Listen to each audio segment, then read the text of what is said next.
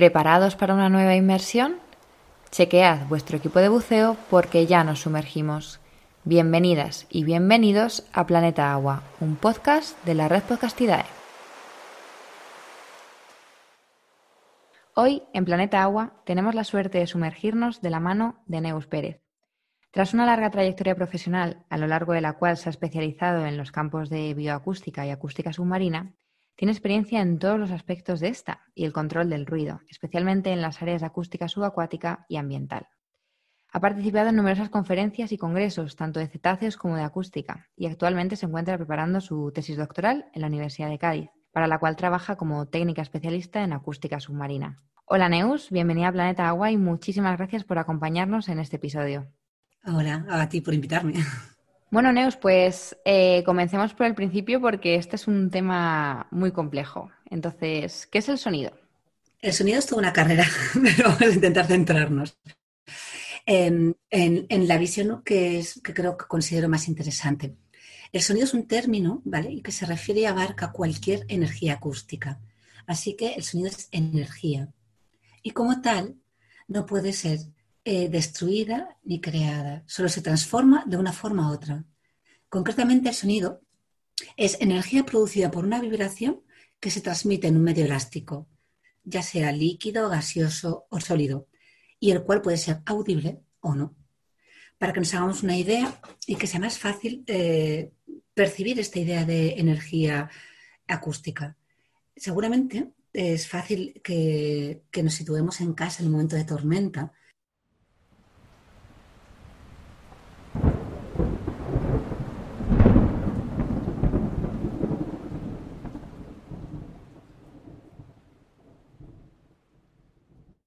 y en, estos momentos en los que los truenos son más intensos, hace temblar los cristales de las ventanas.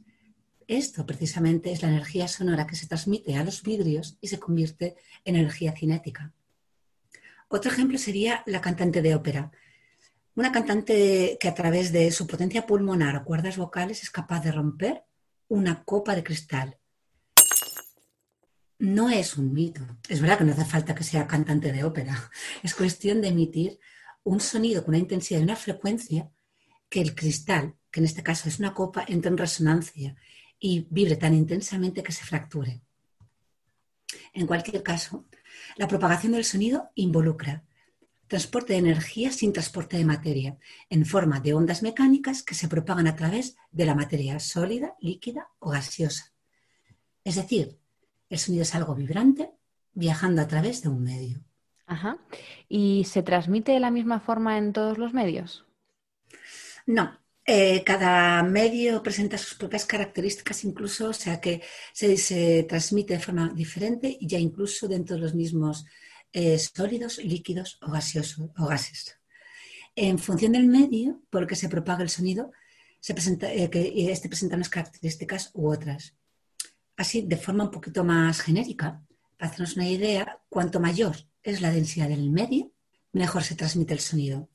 Por lo que eh, los medios sólidos suelen ser mejores transmisores que los líquidos y a su vez los líquidos mejores que los gaseosos, como es el aire. Pero, ¿qué ocurre, por ejemplo, en el vacío, en el espacio exterior? Pues absolutamente nada. No hay sonido en un medio vacío. No, no hay ondas acústicas, no se pueden transmitir a través de él. Por tanto, habría que revisar a lo mejor algún efecto especial de, las películas de ciencia ficción. En realidad no podrían tener, eh, tú no podrías escuchar cómo se mueve una nave de un lado a otro. Sin embargo, los astronautas, por ejemplo, sí que podrían mantener una comunicación entre ellos por medios de los dispositivos de radio, ya que las ondas electromagnéticas sí se pueden transmitir pese a la ausencia de material en el medio. Y bueno, Neos, ¿qué es lo que ocurre en el océano? El océano es este medio líquido. La propagación acústica influye de manera especial lo que es la velocidad del sonido. El perfil de velocidad del sonido, que es bastante eh, variable en un entorno como es el océano. Además de eso, también afecta el, valor de la atenuación que sufre la señal. Es decir, las pérdidas que va sufriendo eh, por el camino, ya sean por divergencia, absorción, rebotes, eh, bueno, o incluso otros mecanismos eh, adicionales que también afectarían dentro de la propagación del mar. Con lo cual, en un medio como es el mar, el predecir el movimiento de las ondas sonoras es muy complejo. Depende de las condiciones oceanográficas, eh, porque estos van a hacer variar la velocidad del sonido, la refracción y la reflexión. Además, también se encuentran canales sonoros, que son estos canales donde las ondas quedan atrapadas y además se propagan, se, puede propagar el sonido a larguísimas distancias, incluso hay zonas que por el contrario son zonas de sombra. Con lo cual, es un pause. En concreto, como antes, como antes os he comentado, cuanto mayor es la densidad del fluido, ¿de acuerdo? Menor es la velocidad de propagación. Pero hay más factores que, hay, más factores que alteran lo que es la densidad, que la temperatura, presión y salinidad, condiciones muy variables dentro de cualquier océano o mar del mundo. La densidad del agua se ve muy afectada por variaciones de temperatura y salinidad, pero la presión no especialmente. Sin embargo, la velocidad del sonido sí que se ve muy afectada por la presión, con lo cual la velocidad del sonido depende de temperatura, salinidad y presión, y todo ello en el mar varía horizontal y verticalmente. Es bastante difícil poder predecir, estimar y calcular la propagación o la distribución del sonido. No es imposible, simplemente digo que es bastante complejo. Claro, es, bastante difícil eh, saber cómo se va a comportar en función de la eh, capa de la columna de agua en la que nos encontremos, ¿no? Porque, claro, las variaciones de los factores es eh, increíble. Exacto, te pueden cambiar no solamente a nivel de, ubicación donde estás, sino que también la propia ubicación dentro de, de la primavera, verano, otoño o incluso de la propia mm, franja horaria son condiciones que varían eh, constantemente en, un medio como es el, marino. Y luego aparte también tienes otros factores que, o sea, estos son los principales y que presentan unas mayores alteraciones sobre la propagación y sobre la velocidad del sonido. Pero también hay otros, otros factores oceánicos que son corrientes, presencia de algunos obstáculos, cambios de, en función de, también del fondo marino. O sea, es bastante Mm, por eso digo, no es imposible, es simplemente complejo el poder determinar con más exactitud, sobre todo si lo comparas con el aire, que nosotros, bueno, todos los estudios en acústica empezaron sobre todo con el aire, con la protección al ser humano en el estudio de afección del ruido sobre él. Entonces, en el aire es, todo se simplifica muchísimo al no tener un medio tan variable. Claro. Vale. Y bueno, Neus, en nuestros océanos, ¿podemos decir que hay ruido? Los océanos, aunque no lo parezcan, es como una, son como una especie de discoteca. Son zonas muy ruidosas. El ruido ambiente, que sería el ruido de fondo, el ruido oceánico, lo podríamos mm, caracterizar por dos o clasificar en dos, en dos grandes grupos. ¿De acuerdo? Que es el ruido ambiental y luego el que aporta en sí el humano. Eh, hay mucho sonido, hay mucho, porque cualquier foco que se encuentra en el mar, debido a que la velocidad del sonido es cuatro veces mayor que la del aire, además hay muy pocos obstáculos, o sea, pocas barreras, no hay edificios en el fondo del mar, favorecen que la propagación, que el sonido en el mar recorra grandes distancias. Entonces, además, el mar presenta muchísimos focos, mucho ruido marino, ya sean eh, fuentes naturales, como es el viento, la lluvia, los animales o los terremotos, la actividad sísmica, como fuentes antropogénicas, el tráfico marítimo, las construcciones marinas, la exploración y explotación de hidrocarburos, eh, investigación. Eh, hay bastantes actividades marinas. Dentro del ruido ambiental hay grandes aportaciones dentro en función de las frecuencias. Voy a intentar explicar un poquito mejor. Eh, las bajas frecuencias, que serían hasta los mil hercios, hay una gran aportación del sonido, que sería debido fundamentalmente al tráfico marítimo. Eh, se considera que hay niveles mayores porque al ser baja frecuencia eh, mm, pierden menos intensidad en el recorrido, con lo cual las emisiones llegan más lejos. Las altas frecuencias eh, presentan mayor absorción, con lo cual suele haber más niveles de ruido en baja frecuencia. Y el tráfico marítimo sería la principal aportación hasta los mil hercios. Luego, por ejemplo, eh, a partir de los mil hercios entraría en acción en los focos del viento y el oleaje, las condiciones meteorológicas sobre este ruido ambiental. Y los animales en sí también son focos sonoros. Los animales utilizan el ruido y, generan, y generan sonidos y estos en función de cada especie aportarían eh, sonidos en, un rango frecuencial u en otro. Y bueno, por intentar eh, transmitir un poquito el por qué, que así se nos va a quedar mucho mejor a todos, ¿por qué las bajas frecuencias se eh, trasladan, viajan mejor y lo contrario con las altas frecuencias? La frecuencia es inversamente, es un parámetro que es inversamente proporcional a la longitud de onda. La longitud de onda sí que creo que es un concepto que es un poquito más palpable, que es más fácil de entender. Es este movimiento sinusoidal. Si la longitud de onda es grande, eso, ese movimiento sinusoidal es muy grande, habrá objetos que no la paren, tendrán que ser objetos muy grandes. Entonces, la frecuencia alta presenta una longitud de onda muy chiquitita. es decir, sí que llega con mayor precisión a, recovecos, con lo cual tiene mayor, aporta mayor precisión de información, pero eh, se pierde con, más facilidad, choca, rebota con elementos más pequeños. Bueno, y Neos, ya nos has empezado a hablar de que no solamente somos los seres humanos los que generamos ruido debajo del agua, nos has dicho que también lo hacen los animales. Y sin duda, cuando hablamos de acústica en animales y más concretamente en animales marinos, lo primero que se nos viene a la mente son cetáceos. Pero, ¿cómo se producen realmente estos sonidos y qué sonidos pueden producir estos animales? Los cetáceos son emplean, o sea, tienen una capacidad de emplear el sonido como herramienta increíble. Em, a ver,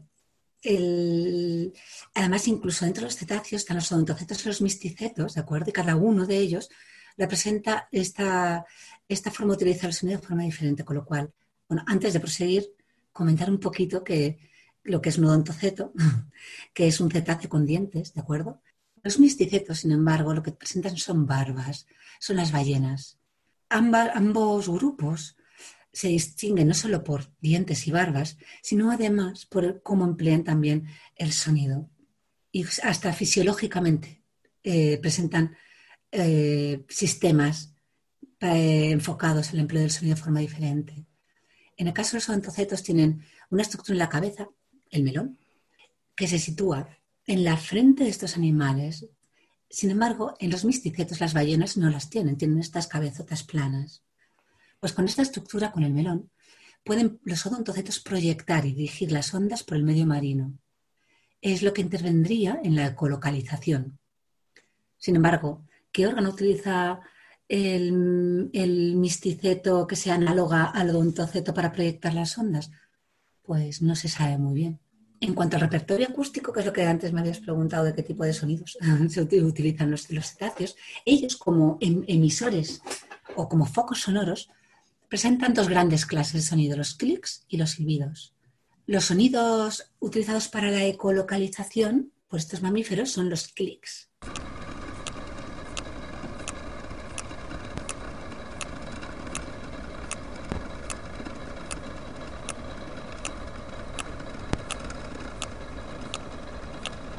Son emisiones pulsadas y repetidas. Los clics abarcan un gran rango frecuencial. O sea, al ser una emisión pulsada, implica que es eh, intensa, pero que te abarca un gran, eh, un eh, rango frecuencial, con lo que pueden extraer información a largas, a largas distancias. Perdón. Es decir, pueden sacar información empleando la baja frecuencia cuando quieren mayor precisión, alta frecuencia. Entonces los clics funcionan, se emite el sonido que son reflejados en los obstáculos. Un obstáculo puede ser el fondo marino, otros animales, barcos, bueno, lo que sea.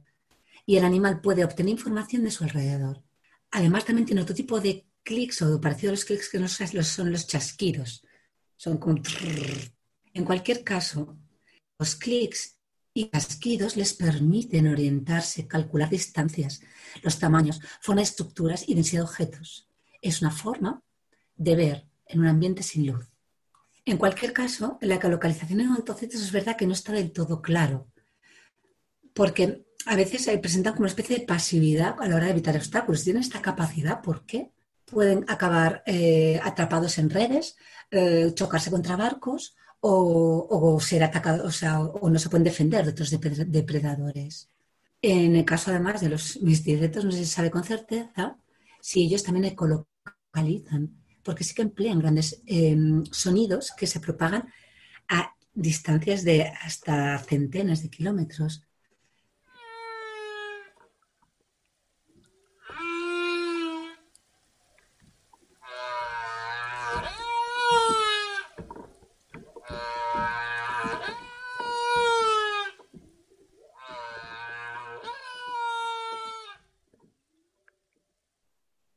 Segundo tipo de emisión, dentro de lo que antes hemos comentado de los clics y los silbidos, están los silbidos.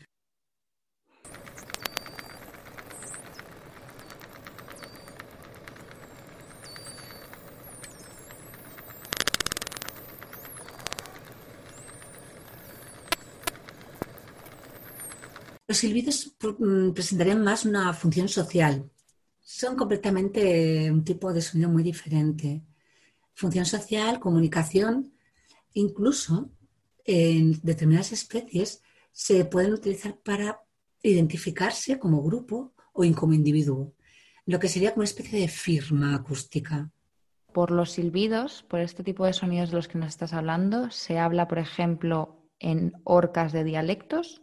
Sí, por ejemplo, en el caso de las orcas, eh, hay un especialista que creo que está en Vancouver, que se llama John Ford, que tiene capacidad de identificar sus grupos en función de silbidos y identificar el individuo. En plan, anda, acabo de escuchar a 325. Mm, ya imagino que además tendría una gran capacidad auditiva este señor o, y además una gran memoria auditiva. Pero eh, sí que en determinadas especies, en el caso de la orca, se les puede caracterizar en función de su firma acústica. ¿Y mm, hay otros animales marinos que se sepa que emiten sonidos? Es verdad que me he centrado en, cetáceos, pero efectivamente muchas especies marinas emiten sonidos, muchas. O sea, los peces, la gran mayoría, los crustáceos, cuando, cuando se va, la quisquilla, por ejemplo, cuando vas al Mediterráneo es bastante fácil que cuando buceas y hace calorcillo, en, en, ahora mismo en septiembre, se puede escuchar el eh, esta es la quisquilla, no es más que el, chasqueteo, de, los calamarcillos, o sea, de, perdona, de los camarones. Y, estos generan las señales acústicas en general, las especies marinas que pueden usarse a modo de defensa de territorio o de advertencia, aviso de cercanía de algún depredador entre, entre los individuos, incluso comunicación para, para organizar la cohesión del grupo o del banco. Es más, en este sentido, los cetáceos, sobre todo, por ejemplo, hay varios estudios que en delfines mulares se ha observado, se emplean escuchas pasivas. ¿De acuerdo? Cuando van a cazar o cuando están buscando eh, presas, emplean la escucha pasiva, es decir, se callan, escuchan y con ello obtienen información de la información especie o el número o el tamaño de su presa a través de lo que la presa genera el ruido.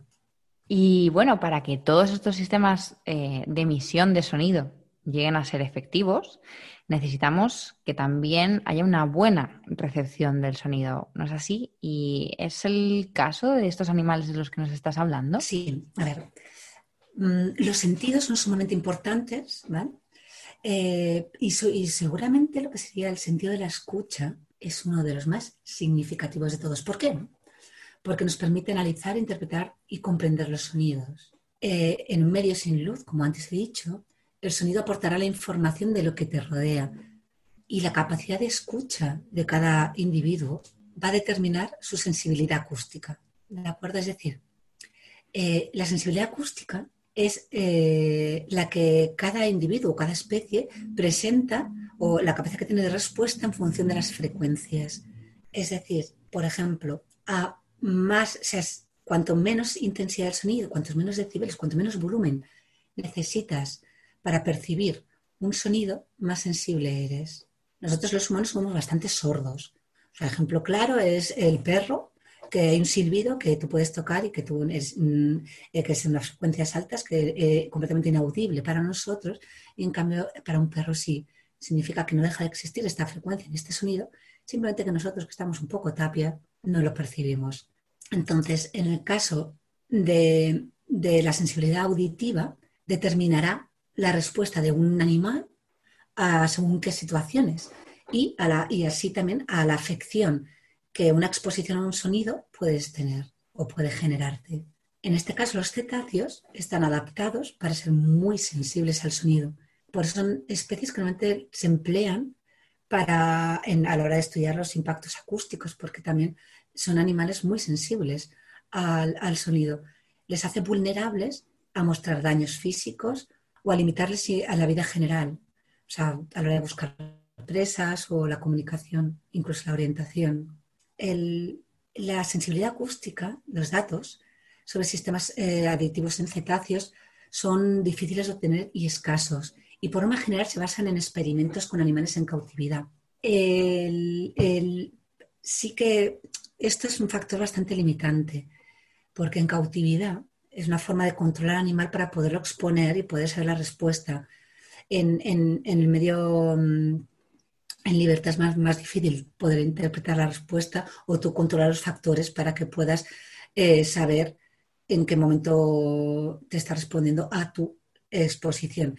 En cualquier caso, los estudios de pequeños cetáceos, ¿vale? de chiquititos, chiquititos me refiero a un delfín mular o un delfín listado, eh, se exponen a través de audiogramas. En general, todos, bueno, no son los cetáceos que son los que más hay de información, sino que la sensibilidad auditiva se expone a través de audiogramas.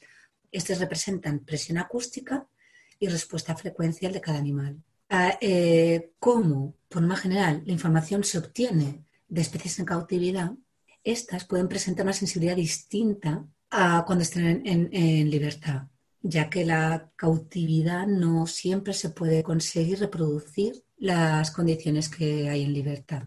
Claro, el, sonido no va a viajar igual, ¿no? No, no viaja igual, no rebota igual. Y el animal, por ejemplo, a la hora de, evaluar un comportamiento, normalmente no tiene tanta capacidad de, modificarlo. O sea, eh, es fácil que animales cuyo uso de hábitats son tan grandes si hay una exposición a un sonido que les, cause molestias, pueden moverse e irse. Un animal en cautividad a lo mejor no presenta... Hay alteraciones que se controlan de otra manera, se controlan menos. Y cuando tú es un sonido en cautividad, según donde estés, hay paredes, que en el mar no.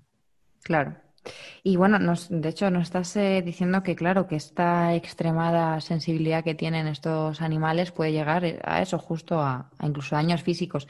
Se me viene a la cabeza eh, un caso que pasó ya hace algunas décadas de, bueno, que en diferentes partes del mundo, incluido Canarias, hubo varamientos masivos de, de cifios y tuvo algo que ver con la acústica, ¿no, Neus? Sí, además precisamente participé en esa campaña. se produjeron varamientos masivos eh, y se produjeron, no era la primera vez, ¿de acuerdo? Coincidiendo con maniobras, en este caso militares.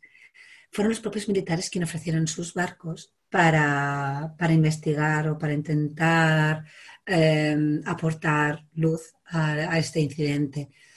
Mm, hay ciertas, claro, el, problema de, la, según qué tipo de generación de ruidos es que no siempre conocemos, no siempre la información va a ser abierta.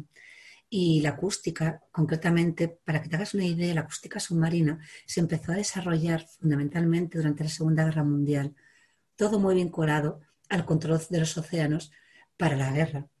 Con lo cual, eh, submarinos y demás, la defensa de las naciones empezaron a valorar el control de, y el conocimiento de la acústica submarina. Con esto que me quiero decir es que es muy fácil que todo lo que sea información de generación, de emisión de, los humanos en el medio, en el medio marino, eh, de aportación de ruidos al medio marino sea confidencial o cueste mucho poder obtener, eh, saber lo que ha pasado. En el caso de Canarias, lo único que, se, que sí que se pudo mm, describir y observar y confirmar es que hubo un varamiento masivo de este tipo de animales. Los cifios son animales muy sensibles a altísimas frecuencias, ¿de acuerdo? Eh, el problema de estas especies, que además son muy esquivas, son difíciles de ver y mm, el mm, comportamiento se ha ido conociendo poco a poco conforme pasan los años en el mundo de la investigación de cetáceos. En aquella época también se estaba desgranando el conocimiento de los cifios, pero sí que fue, la realidad es que aparecieron varios grandes grupos mostrando em, síntomas o presencia de daños generados por ruido. Los animales presentaban embolias, que puede ser, lo que pasa es que no se sabe muy bien cómo, cómo acaban las embolias, pero puede ser una exposición muy fuerte al ruido que te genera una ruptura de membranas, el animal se desorienta y a la ruptura de membranas ya genera las embolias, el animal se desorienta y va a acabar, muere. O exposición al ruido, el animal se desorienta y empieza a hacer las inmersiones incorrectas, que también puede ser. Es decir, de repente no, no, compensan correctamente esas, esos cambios de presiones eh, porque estos son grandes buceadores. Y, y si se desorientan y empiezan a no, no, compensar correctamente estos cambios de presión, puedes generar las embolias y acabar de la misma manera. Bueno, lo que está claro es que nuestros océanos cada vez tienen más ruido, eh, mucho más que hace unas décadas y seguro que menos, o esperemos que no, pero el caso es que el ruido marino va en aumento debido sobre todo a la actividad marítima. ¿no? Eh, además de estos eh, accidentes como el que acabamos de contar, ¿Puede suponer un problema a largo plazo para la fauna marina este hecho, Neus? Bueno, como antes hemos comentado, esta es la parte como un poco más triste de todo. Es cuando empezamos con los daños y las lesiones. Pero es cierto, o sea, la contaminación acústica genera daños permanentes, incluso, o sea, temporales, incluso permanentes, incluso la muerte, como hemos comentado antes del caso de los varamientos de los cifios, y, o cambios comportamentales. Eh, un aumento en eh, los niveles sonoros generados por, el hombre, por los focos antropogénicos, eh, crean un, a lo mejor no mata de forma inmediata, pero sí que mm, fuerza que estos animales deban modificar o adaptarse a estos nuevos medios. Con ello, pueden enmascarar la señal o aportar o alterar, afectar en mm, su día a día. Este enmascaramiento de señales te pueden, te pueden em, limitar la supervivencia. En el caso de los cetáceos, en otros casos, hay animales mm, como cefalópodos que además también dependen de la presión en sus cuerpos son el, sonido es una variación de presión, con lo cual eh, lo que sería la, onda acústica, o sea, por ejemplo, una bomba normal, cuando viene el, efecto rebote de la onda expansiva. La onda expansiva no es más que ruido, es más que sonido, una onda acústica brutal. Eh, esto es una variación de presión tremenda. No solo afecta en cetáceos, no solo afecta en la comunicación, comportamiento social eh, y supervivencia de los cetáceos, sino también en peces, eh, cefalópodos y cualquier animal que emplea el sonido o que una alteración de presión le puede afectar. Con lo cual, un aumento de, del ruido en el océano puede ir de la mano a una mm, pérdida de hábitat es decir, una degradación del ambiente.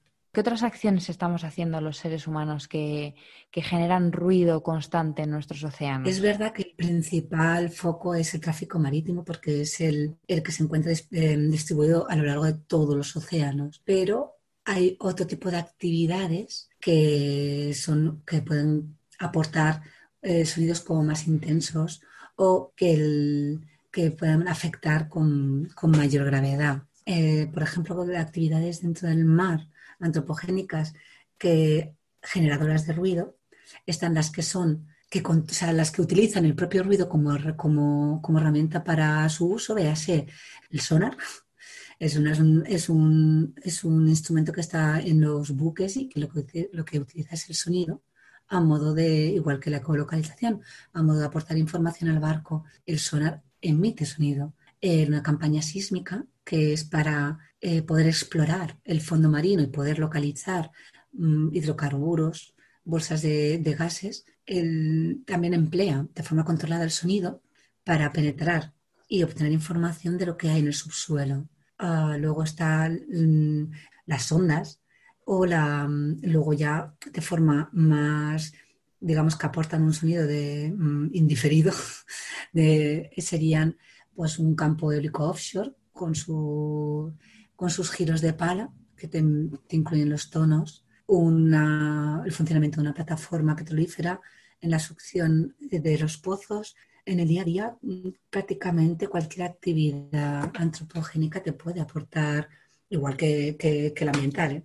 te, puede, te puede contribuir en, en los niveles sonoros del medio ambiente y en este caso en el medio marino. Y bueno, ¿y cómo podemos evitar o reducir la contaminación acústica? El poder controlar y gestionar las actividades ruidosas requiere establecer procesos regulatorios, siempre. Entonces, la, contaminación acústica está contemplada en el marco del derecho internacional a través de sus instrumentos normativos como resoluciones. Y es verdad que se ha apreciado en los últimos años claramente una mayor sensibilidad al respecto.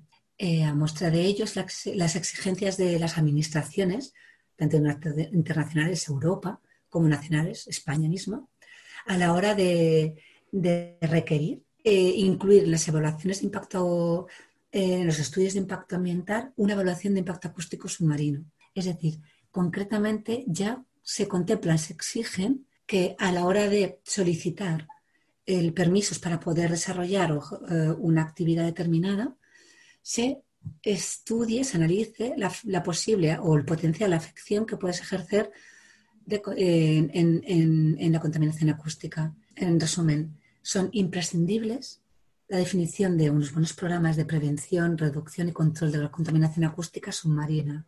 Está limitado a día de hoy porque queda mucho por conocer todavía. Es un campo de investigación muy nuevo. Sea, yo antes he comentado que en la Segunda Guerra Mundial es cuando empezó a desarrollarse, en la Primera Guerra Mundial y concretamente en la Segunda, cuando vieron el potencial de, estos conocimientos, pero es, es siglo XX. Así que queda mucho por conocer, investigar, aclarar, proponer y regular en la contaminación acústica submarina. Y año tras año estamos avanzando en esa dirección. La verdad es que es un campo apasionante dentro del mundo de la, biología marina. A mí me parece una auténtica pasada. Y de hecho tenemos, ¿verdad, Neus? En, España tenemos la posibilidad de especializarnos en este campo. Existen másteres para eh, relacionados con acústica, ¿verdad? Sí, en el caso de la acústica submarina como tal es un poco más eh, difuminado, pero existen másteres de, de acústica, de ingeniería acústica que te ofrecen y te, forman en, el conocimiento de, porque no es más que una, es una, disciplina de la física. Entonces, y a partir de ahí, es verdad que lo que hice yo, yo estudié ciencias del mar y luego hice el máster de ingeniería acústica, pero el, estudiar la física, o sea, la acústica en general como, como un campo de la física, te aporta otro, otra percepción. Y luego la acústica submarina, hay mm, otras maneras que son, claro, pues que es, que es todo un campo tan grande que sí que existen en Inglaterra y demás los, los PAM, lo, que te forman y te crean los cursos de Passive Acoustic Monitoring que te explican cómo ir a medir y cómo hacer el control de los de, y seguimiento de, la, de las actividades. O sea, lo que serán luego los que acompañan a los MMO, a los Marine Mammal Observers, son reforzados por PAM, que son técnicos en acústica son escuchadores. Hay diferentes formas de, formarse una persona y de, ir ampliando en estos conocimientos, así como asignatura de acústica submarina. En, mi caso eh, sí que hemos participado, pero derivado de otras ramas en las cuales sí que, pues en náuticas que, ellos trabajan mm, mm, también másteres con ese tipo de clase o, o, de mi laboratorio que de vez en cuando pues dar las clases de este campo específico, pero pocos, la verdad. Pues bueno, pero lo que está claro es lo que nos has dicho, ¿no? Que, va a ir en aumento porque permite explorar de una manera muy eficiente lo que tenemos en el, en el océano, ¿no? Sí, y, sí que es verdad que, que las grandes eh, compañías de, extracción y, exploración de los recursos minerales lo, descubrieron hace muchos años y emplean, por ejemplo, la sísmica para, para cartografiar el fondo. Desde hace mucho tiempo se tiene un absoluto conocimiento. La acústica te permite extraer y obtener información de diferentes formas y se puede utilizar en metodologías infinitas, bueno, no infinitas no, pero que son muchas, desde los bancos de peces hasta incluso poder calcular los tamaños de animales a distancia. Bueno, Neus, pues nos vamos a despedir. Muchísimas gracias de nuevo por acompañarnos en Planeta Agua. Y nada, y a todas y todos los que nos escucháis, recordad que tendréis información ampliada sobre esta entrevista en el blog www.godeeperproject.com, que nos podéis seguir en redes, en Instagram como arroba godeeper barra baja blog o en Facebook como godeeperproject. De todas formas, tenéis todas las cuentas, plataformas y otros recursos que hemos mencionado a lo largo de la entrevista en las notas del programa. Hasta la semana que viene y como siempre, nos vemos debajo del agua.